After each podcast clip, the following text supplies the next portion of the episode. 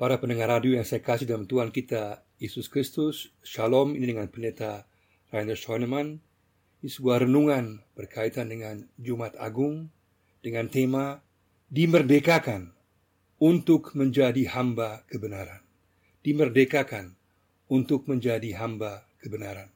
Roma 6 ayat 18. Roma 6 ayat 18. Kamu telah dimerdekakan dari dosa dan menjadi hamba kebenaran kamu telah dimerdekakan dari dosa dan menjadi hamba kebenaran. Ayat pendek dari surat Roma ini dengan singkat, padat dan jelas mengungkapkan tujuan dari pengorbanan Yesus di kayu salib. Memerdekakan dan menjadikan kita hamba kebenaran. Yesus datang dan mati di kayu salib agar dosa kita ditebus dan kita dimerdekakan dari perhambaan dosa dan iblis. Kalau sebelumnya kita tidak berdaya dan tidak memiliki harapan menghadapi dosa dan iblis, maka kini kita menang dalam Yesus. Karena Yesus telah menebus dan memerdekakan kita, maka dalam Dia kita dapat mengalahkan kuasa dosa dan iblis. Yesus sendiri dalam kebenaran telah menjadi hamba untuk memerdekakan kita. Sebagai hasilnya, kita dimerdekakan untuk menjadi hamba kebenaran. Puji Tuhan. Sungguh sebuah anugerah mujizat yang luar biasa. Yesus bersedia untuk mati di kayu salib untuk kita dengan cara yang paling hina, sadis dan mengerikan. Dia yang adalah Tuhan segala Tuhan, Raja segala Raja, menjadi korban penebusan dosa bagi manusia yang angkuh, merasa benar dan jahat. Yesus menjadi hamba agar kita dimerdekakan dari dosa.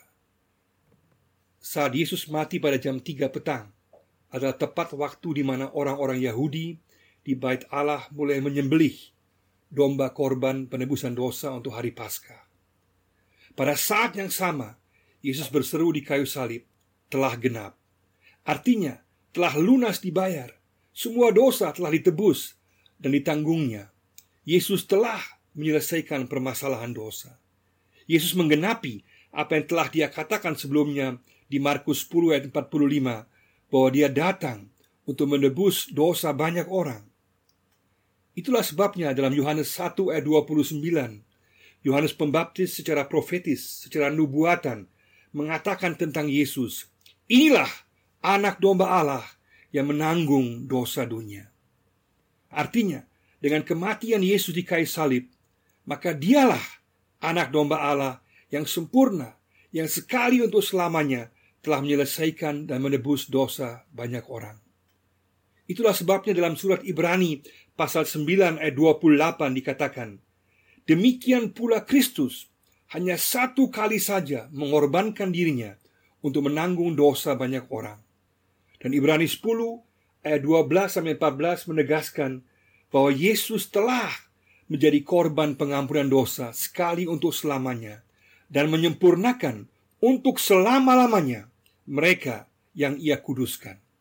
Dan Ibrani 10 ayat 18 menegaskan, Jadi, apabila untuk semuanya itu, melalui korban Yesus, ada pengampunan, tidak perlu lagi dipersembahkan korban karena dosa. Tidak perlu lagi.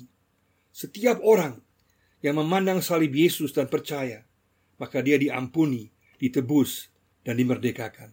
Sungguh ajaib besar anugerah Yesus.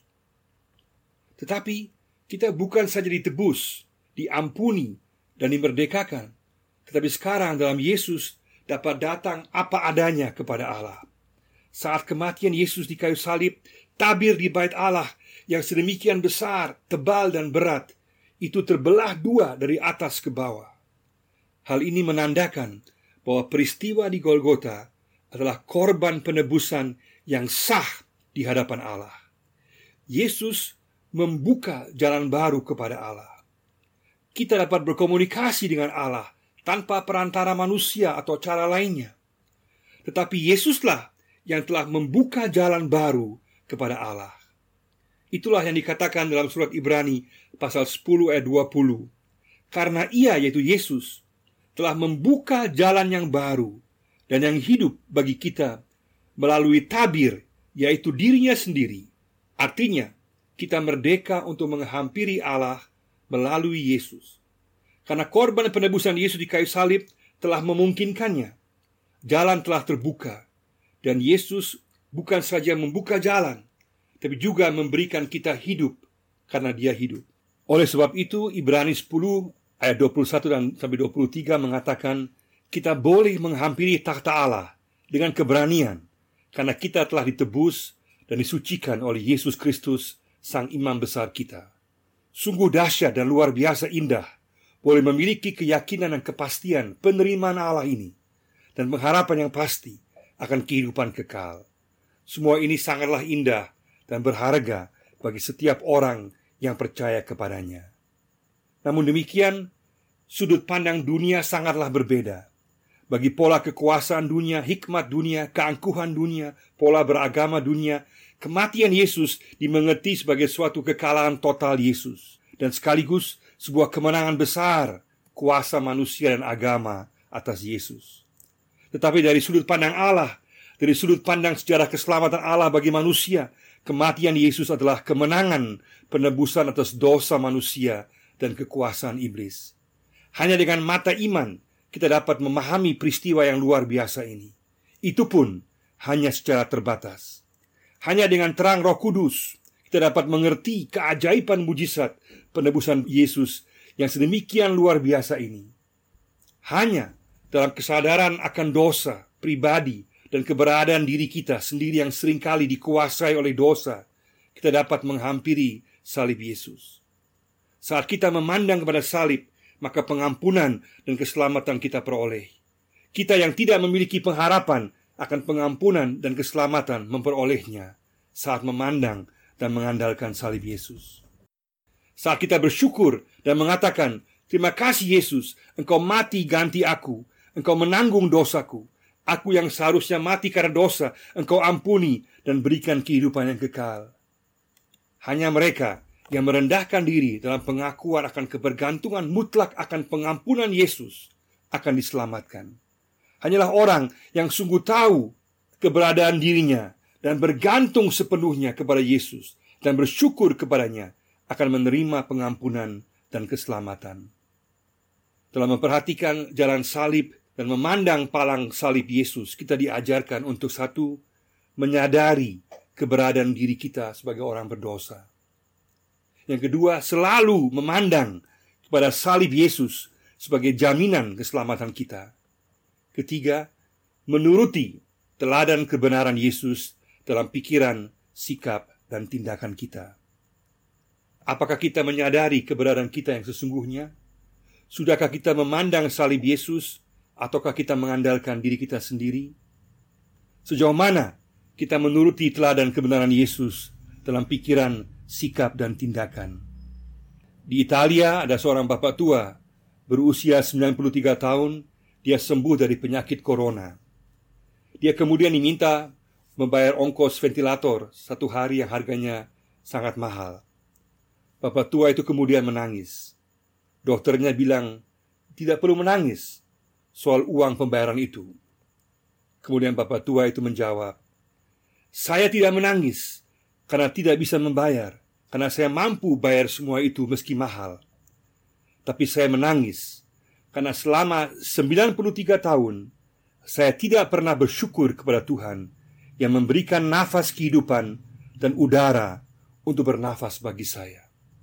Apakah pada saat ini kita bersyukur untuk penebusan dan keselamatan yang Yesus berikan kepada kita melalui kematiannya di kayu salib? Bahwa kita boleh selalu memandang dan datang kepada salibnya untuk nafas hidup yang diberikan kepada kita, kesempatan untuk kembali kepadanya dan melayaninya. Jika kita menyadari dan bersyukur atas karya agung penebusan Yesus dan merendahkan diri di depan kayu salib, barulah kita dapat menjadi hamba-hamba kebenaran. Dalam proses pengadilan Yesus, kebenaran diputarbalikan dan diinjak-injak secara luar biasa. Tetapi di balik semua itu, rencana penebusan dan keselamatan Allah dapat terlaksana. Tuan Pilatus mencuci tangan menebus Barabas. Tuhan Yesus mencuci hati menebus dosa. Di sini dalam Matius 27 ayat 24 nampak jelas bagaimana Pilatus mengabaikan kebenaran. Tetapi sebaliknya, Yesus membenarkan kita orang berdosa yang percaya kepadanya. Kita dimerdekakan dari dosa untuk menjadi hamba kebenaran Injil Allah, untuk hidup dalam kuasa Injil. Kebenaran juga berarti keseluruhan kehendak Allah dalam Matius 6 ayat 33. Berarti menjadi hamba kebenaran dengan melakukan kehendak Allah dalam setiap bagian kehidupan kita. Hamba di sini berarti sekaligus sahabat Yesus, anak Allah, dan pewaris kemuliaan Allah. Tapi sekarang kita dipanggil untuk secara sadar dengan sukarela dan penuh sukacita menghambakan diri kepada kebenaran Allah yang membawa kebaikan bagi kehidupan. Menjadi hamba kebenaran berarti secara praktis mengikuti kehendak Yesus dalam kehidupan sehari-hari. Hal ini menjadi nyata satu misalnya dalam pembaharuan pola pikir, orientasi kepada kehendak Tuhan Yesus dan bukan kehendak kita sendiri. Harus ada serah terima kepemimpinan dari diri kita kepada Tuhan Yesus. Kedua, dalam pembaharuan tindakan pribadi, meniru teladan tindakan Yesus. Ketiga, dalam sikap tidak menyerah dan selalu bangkit meskipun telah jatuh, tidak mendengar tipu iblis yang mau mengatakan, "Sekali kamu jatuh, kau tetap jatuh." Kita bangun lagi meskipun telah jatuh. Yang keempat, telah menyampaikan kabar baik Injil keselamatan dan pemulihan Allah. Tidak menjatuhkan orang lain, tapi mengangkat dan memulihkan dalam hubungannya dengan Tuhan secara pribadi dan dengan orang lain. Yang kelima, dalam menjaga hubungan yang baik dengan sesama dan dalam persekutuan. Yang keenam, dalam tutur kata yang positif, membangun, memberi semangat dan dorongan. Ini juga berarti tidak berprasangka buruk, membuat gosip, menghakimi, atau memfonis orang lain. Pelayanan pastoral menjadi sangatlah penting dalam situasi wabah COVID-19 Corona ini. Semua pola pelayanan tentu harus melihat situasi kondisi wabah ini perlu berbagai pola cara persekutuan, pelayanan pastoral, dan penginjilan yang aman dan sekaligus kreatif dalam pelayanan dengan menggunakan teknologi modern yang ada dalam berkomunikasi. Misalnya lewat WA, SMS, streaming online, atau Zoom. Yang ketujuh, dalam sikap melayani mereka yang lemah dan berkekurangan, memiliki kasih dan kepedulian, membela hak mereka yang tertindas dan yang tidak memiliki suara. Pola cara pelayanan diakonia dalam jemaat dan masyarakat yang bersifat aman dan kreatif akan menjadi semakin penting dalam situasi wabah COVID-19 Corona ini. Yang kedelapan, dalam sikap rela berkorban, meskipun tidak mudah, tetap setia, rela memikul salib dan mengikut Yesus yang pasti akan membawa kepada kemuliaan.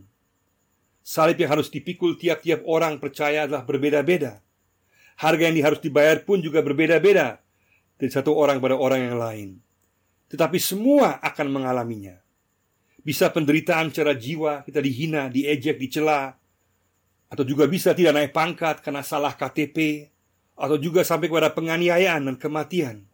Jangan kita lupa bahwa sebelas dari dua belas murid Yesus mati syahid sebagai martir, dirajam, dipenggal, disalibkan, dan seterusnya. Banyak orang Kristen dalam keseluruhan 20 abad yang lalu ini dan di masa kini di banyak negara mengalami penderitaan sampai kepada kematian. Mari bersama-sama kita mensyukuri korban Kristus di kayu salib bagi penebusan dosa kita. Kita telah dimerdekakan. Seluruh pengorbanan Yesus akan sia-sia bagi kita jika kita tidak merendahkan diri dan memandang kepada salib Yesus sebagai sumber keselamatan kita. Dia telah menghambakan dirinya, memberikan segala-galanya, menanggung segala penderitaan bagi kita, agar kita terbebas, merdeka dari kuasa dosa. Jawaban atas segala kebaikan Yesus ini adalah bersyukur kepadanya, merendahkan diri di hadapannya, memandang dan percaya kepadanya, serta menjadi hamba kebenaran. Saat kita menjadi hamba kebenaran dalam kehidupan sehari-hari, itu berarti kita telah mengerti dan memaknai arti kematian Yesus di kayu salib. Jadilah hamba kebenaran. Marilah datang bersyukur kepadanya, merendahkan diri di hadapannya, dan membuat sebuah keputusan, sebuah komitmen secara baru. Aku mau menjadi hamba kebenaran dalam kehidupan sehari-hari dan dalam pelayanan yang nyata. Karena Yesus telah menebus, mencuci hati, dan memerdekakan saya dari dosa. Haleluya. Amin.